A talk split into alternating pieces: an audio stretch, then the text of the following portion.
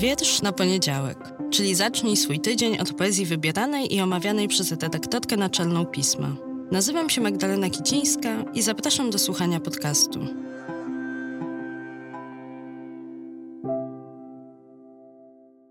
Cześć, dzień dobry, dobry wieczór. Witajcie w już drugiej połowie kwietnia. A ja jak co roku o tej porze zapraszam Was do wspomnienia tych, którzy zginęli i tych, którzy ocaleli z zagłady, bo kwiecień z rocznicą powstania w getcie warszawskim, a w tym roku to okrągła 80. rocznica zawsze skłania jakoś szczególnie do tej refleksji. W poprzednich latach przypominałam wiersze Władysława Szlengla, wielkiego poety getta warszawskiego, który w swoich tekstach zapisywał obok własnych, dramatycznych przeżyć, emocji, również codzienność getta.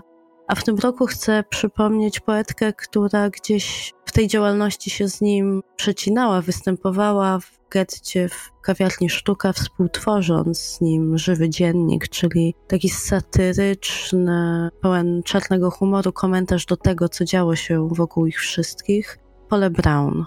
O jej życiu nie wiemy zbyt wiele, nawet do końca nie jest pewna data jej urodzin. Najprawdopodobniej był to 1910 rok. Przed wybuchem wojny pracowała w redakcji czasopisma satyrycznego Szpilki i też występowała w kabaretach, a w getcie, mimo potwornie trudnych warunków, rozwijała swoją twórczość kompozytorską, śpiewała własne piosenki, też sama sobie grała na fortepianie.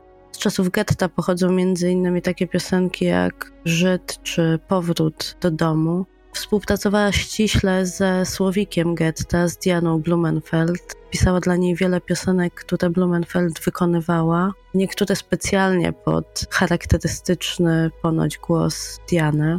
W 1942 roku została wywieziona do zakładu przemysłowego, do pracy przymusowej. Dzięki temu udało jej się uniknąć wywózki do obozu zagłady w Treblince, ale w maju 1943 roku, po tym kiedy już stłumiono powstanie w getcie warszawskim, została wywieziona do obozu koncentracyjnego na Majdanku, gdzie zachowały się źródła, że wciąż śpiewała, wciąż tworzyła mimo obozowego rygoru. Oczywiście wszystko to było zabronione, ale ona angażowała się w działalność konspiracyjną, również w konspirację życia kulturalnego. Pozostawała aktywna muzycznie, literacko.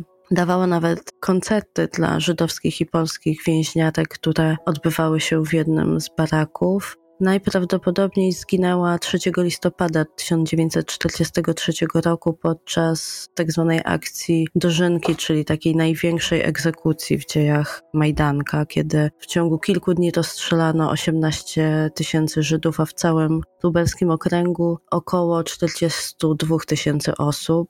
Chciałam wspomnieć dzisiaj właśnie jej tekst jeszcze z jednego powodu, bo do 19 kwietnia, czyli jeszcze przez chwilę, na stronie Wolnych Lektur w opisie tego odcinka będzie podany link dokładnie do tej zbiórki. Organizowana jest właśnie zbiórka na wydanie książki zestawu wierszy poetek, które zostały zamordowane w trakcie zagłady, również m.in. tekstów Poli Braun, ale też Heli Blumengraber, Łai Cudnej, Henryki Łazowertównej, również poetek, których imion albo nazwisk, albo i imion i nazwisk nie znamy. Bardzo Was zachęcam do wsparcia tej zbiórki. Już bardzo niewiele brakuje, żeby ta publikacja powstała. Ja bardzo wierzę w takie materialne, bo oczywiście publikacja jest materialna, ale takie kulturowe, literackie, symboliczne upamiętnienia i mam nadzieję, że uda się właśnie taką publikację, ten zbiór, antologię wierszy poetek stworzyć. Bardzo Was jeszcze raz do tego zachęcam, a teraz już zostańmy na chwilę z tekstem Poli Braun. Pola Braun, powszedni dzień. Zaczęło się od tego, że rano miałam ból głowy, a potem te różne plotki i nastrój ciągle nowy, a potem lęk jakiś dziwny, zmieszany z wielką trwogą i tempa rezygnacja. Właściwie po co? Dla kogo? Zginęli lepsi, zdolniejsi, o których świat także nie dbał. Nie będzie dziury w niebie, gdy zginie jeszcze jedna. A mimo to nie chcę umierać, przeciwnie, bardzo chcę żyć.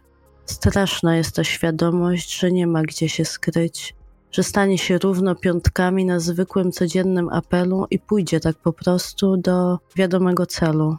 Lecz na dnie serca coś puka, coś na dnie serca się wierci, nie chce dopuścić do mózgu myśli o nagłej śmierci. Coś wewnątrz dodaje ducha, a myśli jak błędne krążą. Może nie wszystko stracone, a może jednak nie zdążą.